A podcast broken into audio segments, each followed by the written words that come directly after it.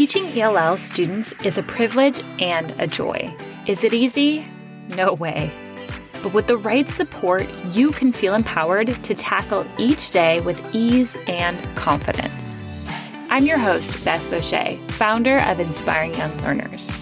With over 10 years of teaching both nationally and internationally, I know what it takes to ensure that your ELL students have what they need to thrive today, tomorrow, and for life. I'm on a mission to empower you to equip your English language learners. Welcome to Equipping ELLs. Let's get to today's episode. Hey there, and welcome to another episode of the Equipping ELLs podcast. I am so thankful and grateful that you are joining me today as we enter into a new series. This is just going to be a couple weeks long, but we are going to be talking about all things vocabulary development. I'm super excited about this series. I've been reading up and going on a deep dive into how do English language learners really develop vocabulary, what's best practices, and what is what can we as teachers do to really create language and vocabulary rich classrooms and lessons. So that's what we are going to be diving into over the next couple weeks to finish out the rest of 2023, which is very hard to believe that we are already in the middle of November. So I hope that you are having a great year so far. I hope that you will find these episodes super helpful and as always, super practical in ways that you can add them right into your daily lessons and what you're doing now and boost up that vocabulary instruction. I don't know about you, but one of my favorite things is when students begin to talk and you start to hear new vocabulary words pour out of their mouth, it is such a rewarding thing to see. It's so exciting to see students use a variety of different verbs, of different nouns, of different adjectives, of just different things that they've been hearing and seeing and you've been working with them on. And all of a sudden they're starting to apply it on their own through talking or through writing. That is one of my favorite things to see with students. And it's fun to just see them start to take off as they begin to use higher vocabulary. And so that's what we really want. We want to continue to push our students to use a variety of vocabulary to continue to learn new words, to use them in context, to really hear and understand and, and hear a variety of different depths of words so that they are sponges, as we know. They're going to catch on to different words in different ways.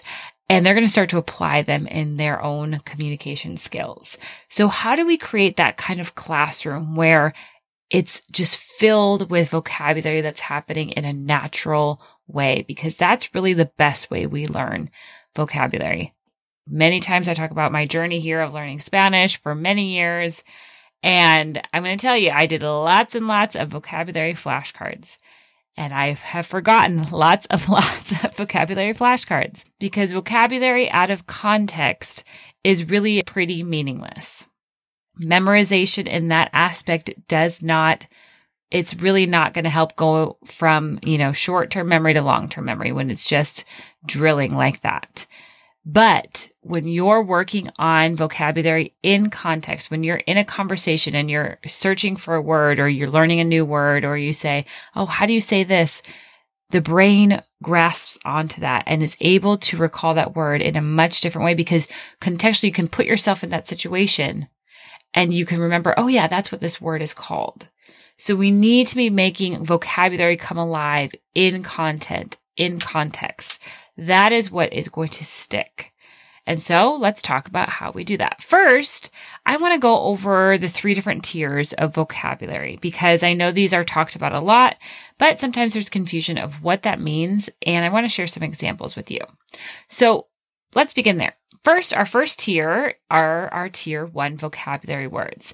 And these are the most basic words that they rarely require explicit instruction and they typically do not have multiple meanings. So they're pretty easy to grasp on, understand. These are going to be the words that your newcomers begin to work with first. Now, for those students who you have that are not ELLs, you probably don't even think about these words because they've already come into your classroom having the foundation of your tier one vocabulary words. This is though where it's important when you're working with ELLs that you're going to have to be teaching and explicitly teaching some of these things. A lot of times, though, it's done through that visual support in context and conversation. So these aren't words that need to have, you know, a lot of times they're going to see it a few times and remember it. They don't need tons of amount of time that they're going to be spending with the words like they'll need with our tier two and tier three, which are more abstract or more academic. But it is something to take note that with, if you're working with newcomers, you need to make sure that you are focusing on tier one words. So these are words like mom, dad, sister, brother, chair, table, bed, just common objects, common animals, um, your basic actions like run, walk, eat, play, simple adjectives like big, small, hot, cold. Okay. All of these types of everyday vocabulary really, this is our, our BICS. This is our basic vocabulary that is going to help them gain that foundation of those tier one words and help propel them into being able to comprehend higher level vocabulary. So start there. If you're working with newcomers, make sure that you are pulling out, focusing on tier one words and using them in conversation in the classroom daily. Tier two vocabulary. These words are more complex than tier one and they are used across a variety of domains. So your tier two words are really where you're going to want to spend a lot of your time when you get past the newcomer stage of language learning. You are going to want to focus on these two t- tier two words because these are words they're going to see across different subjects and disciplines and grade levels. And so these are words that they are going to frequently be exposed to, but they're more abstract. They need more explicit teaching. They need a lot of multiple exposures in different ways. And so here's where you're going to want to focus when you get past your beginner level students. Some examples of tier two words are, you know, verbs like analyze, determine, evaluate, observe. Those are great words that you know they're going to see for many years and across different subjects. Nouns like method, approach, adjectives like complex, significant, academic words like compare and contrast and infer and summarize. Think of how often your students will see those words throughout the school year and into the years to come. So these are words that are crucial that they have an understanding to. And it takes, it's going to take a variety of different approaches because they are more, they're going to be applying them in different ways. So they are more abstract. But these words really are crucial for academic success because they will see them in multiple different ways throughout the year. So here's where you're going to want to sit and focus on and apply these techniques to these words so that you know your ELLs are getting that vocabulary support they need in order to grow academically. Then we move into tier three vocabulary words. Tier three words are domain specific terms that are typically encountered in specific fields of study. So they may be used frequent, frequently within a particular subject, but they're not generally used outside that domain. So these are going to be your, you know, specific academic words based on a topic that they're learning. For example, in science, they might see and hear the word photosynthesis many times during their plants unit, but outside of that, they might not come into it very often. Or um, ecosystem or biodiversity. Words in mathematics, you know, quadrilateral, algorithm. Words in social studies like legislator, imperialism. In language arts, metaphor, onomatopoeia, allegory. These are really the easiest to pull out because as you approach a new unit or a new topic, it's easy to find those really specific academic words that you know all your students are going to need support in this vocabulary word. So that's a lot of times where we begin, but I want to encourage you not to stop there. Okay. So you're going to want to have a variety of tier one, tier two, and tier three words as you approach new topics. Now, what I want to do is I want to walk you through how do you plan a unit or a new topic so that it is vocabulary rich? Because a lot of this will come down to how well you pre plan your vocabulary. If you are very on top of it and you, you're ready for the vocabulary you want to pre teach and you know which words you're going to hit on and you have visual supports, your classroom will become vocabulary rich. If you're just leaving it up to as you teach and then a word comes out and you, okay, I'm going to explicitly teach this, or okay, this word is one we keep hearing in this book. Let's talk about this. It's not going to become as the depth of that learning is not going to happen as much as if you plan. So I want to encourage you as you approach a new unit or a new book you're reading or whatever it is, sit down and spend even just 10 minutes looking over what's the vocabulary that I am teaching with this book or with this unit. And I want you to follow these five steps. Okay. The first step is you're going to preview that text or that unit and you're going to decide which words you want to explicitly teach. Again, tier one, two, and three. are tier ones, that might just mean that you have a, a list that you're going to make sure that your newcomer or beginner group is aware of. Okay. That might not be whole group, but tier two and tier three should be whole group vocabulary that you are pulling and you are going to explicitly teach. Now, like I said, our tier three words, those are the easiest ones to pull out. If you're doing a, a unit on plants for second grade, you're going to pull out words exactly like photosynthesis, um, all those types of very specific science words. So pull out a few of those, but don't make all of them. Okay, we're going to talk about 10 words and they're all going to be our tier three words. They need those tier two words explicitly taught. So I want to challenge you to pull out, you know, maybe three or four good tier three words that they need to know those words to understand the unit that's coming, but then also mix in those tier two words. And how do we figure that out? Well, there's tons of lists out there. You can literally just Google tier two academic words for whatever grade level you teach, and they'll come up with a list for you. So you could start there and see, okay, do any of these words fit with this unit that I'm teaching? Or maybe if you're using a read aloud or a text, what words are in this text that would be very helpful that they're going to see frequently or they're going to see in multiple different, you know, subjects that I should be explicitly teaching. So I would look in one of those ways. Either use a text and pull out some words from it because in context is rarely where they're going to gain depth and understanding, or look at a list for that grade level and say, okay, what are the tier two words that these students need to know? Once you have decided that, you should have maybe six or eight words at the most. You do not want to overload your students, and we're going to get to that in just a minute of what that means. But keep the list low. You want them to really grasp onto these words and understand them with depth, not just have a list of 20 words that they're really just doing busy work so that they can get through this list. so be intentional about your planning about your choosing of the vocabulary, mix it of tier two and tier three words. And then the next step I want you to do is I want you with those words to look for shades of meaning so that you can easily target new vocabulary for each language level. All right. So this is where again, when you're intentionally planning, your vocabulary is going to be rich in your classroom.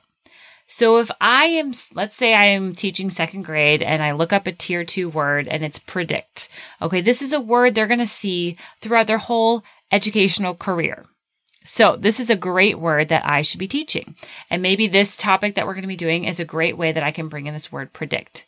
Now, what is great to do is to do a little research and say, okay, what are some other synonyms for predict that maybe I can share with different language levels? So you know, predict could be guess, anticipate, foresee, envision.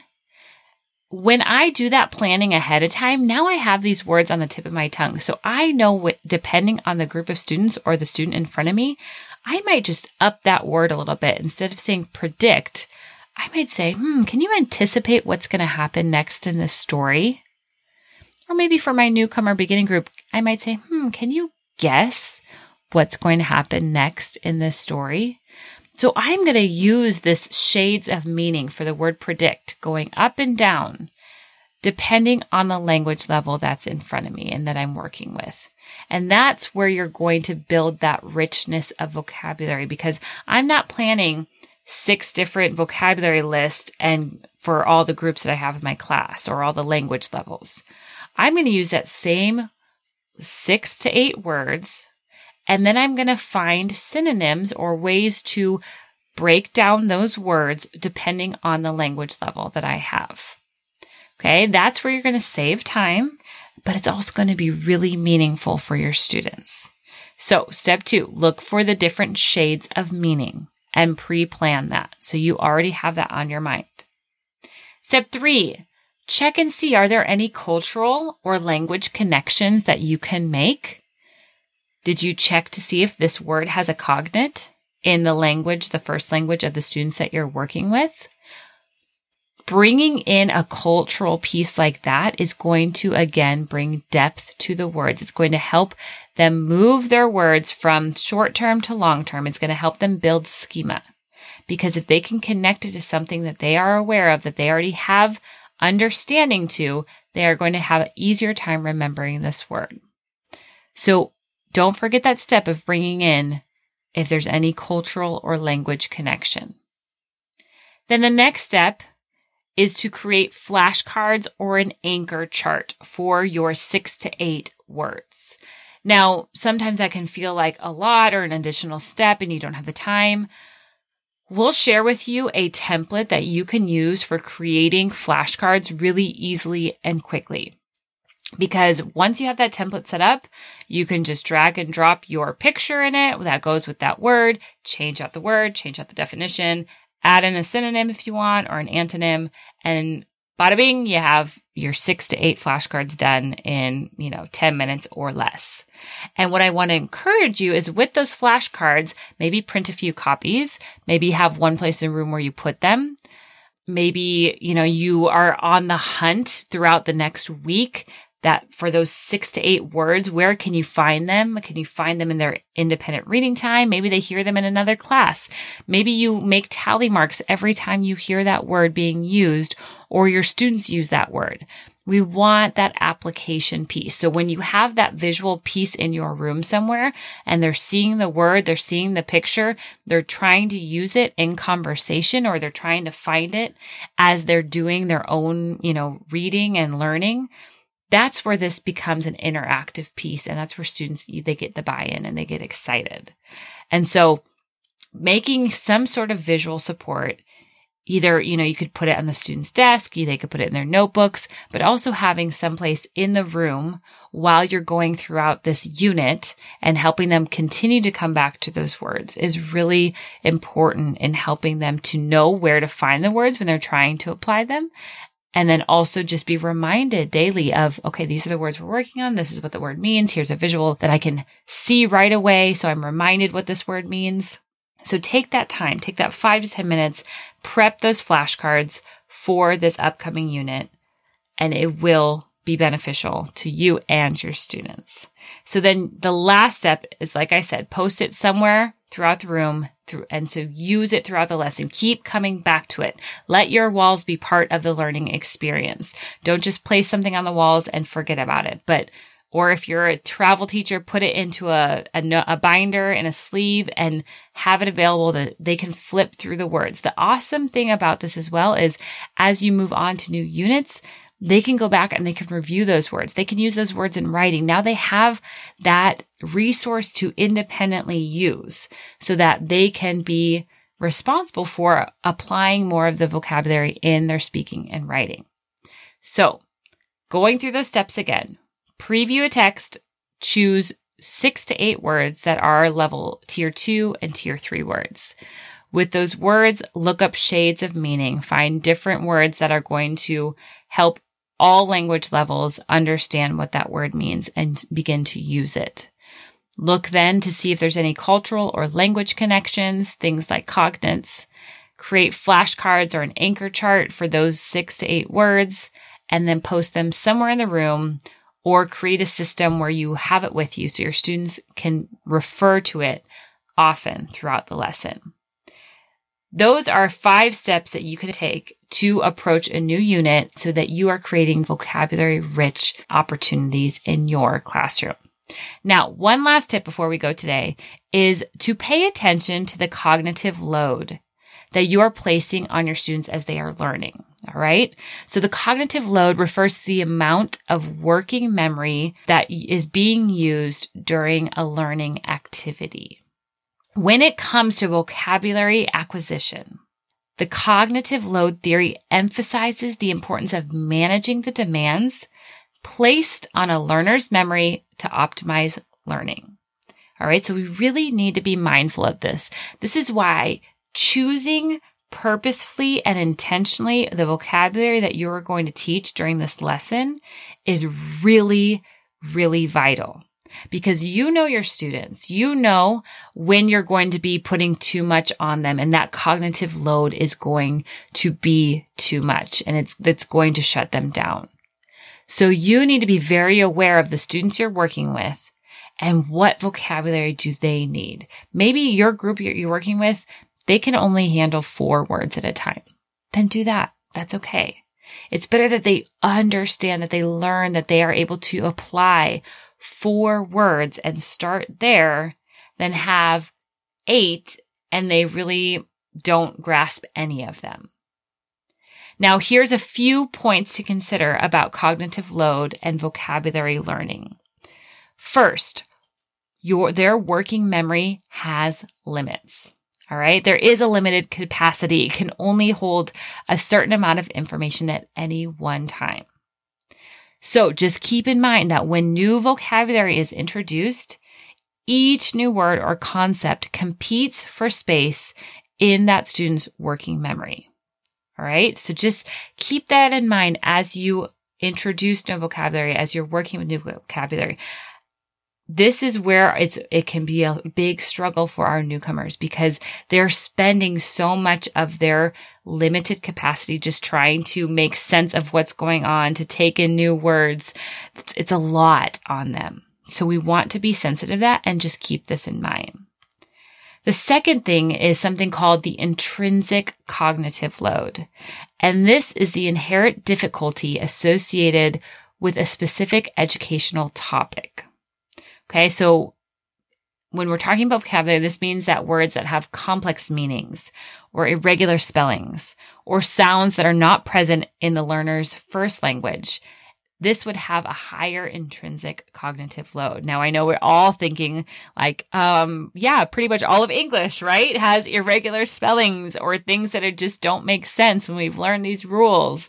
So again, this is something to keep in mind that this is an added load on our students. And then the last one is an extraneous cognitive load. And this is more generated by the way information is presented to learners. Okay. So this is where this happens when we're presenting too many new words at once, especially if we're not using them in context or we're just doing, you know, giving them a whole list of new vocabulary words each week and saying, okay, here's your 10 words for the week. And this is how I taught when I was teaching in the States. Here's your 10 words for the week that go with the basal reader. I want you to go look up the definitions and write them down. That it can really increase that, that load on them because it's just a lot of work at front where they don't see the purpose. They're not seeing it in context. It's too much for them to do. So again, we just want to be mindful with how we're presenting new vocabulary. Is it in context? Is it through reading? Is it through interactive activities? Is it well structured? Those are three things to keep in mind as you approach new vocabulary with your students. So remember your focus is to make students excited about language learning and build those connections in their brain. Boring vocabulary activities will not move these words from short term to long term memory. They might regurgitate them. They might, you know, write the definitions down because that's what they're supposed to do. But it's not going to help them really gain that depth that they need for that vocabulary word to stick and go deeper. Vocabulary learned in situations and context will help them move that word from short term to long term memory. So, like I said, this is just the beginning of diving deeper into how we can really develop vocabulary acquisition with our English language learners easily, quickly, and effectively. Join me for the next couple weeks as we take a closer look at five instructional ways that are going to help easily increase vocabulary instruction in your classroom and eight things to stop doing when it comes to teaching vocabulary. I hope to see you then, And before we head out today, I want to give a huge congratulations to Christina Sanchez, who is our 100th episode giveaway winner. Congratulations, Corsina. You have won a year subscription to Equipping ELLs. Reach out to us so we can get you set up today with your subscription. For everybody else, doors are still open to Equipping ELLs. You can come join us at equippingells.com to find out more information. I hope you have a great day, and I will be back here next Friday, the same place, same time, sharing more about vocabulary. Thank you for joining me in today's episode. All links and resources mentioned can be found in the show notes. If you're looking for even more support and done for you resources created specifically for the needs of ELLs, head to inspiringyounglearners.com. I'll catch you here next week. Until then, take that next step to keep equipping your ELLs.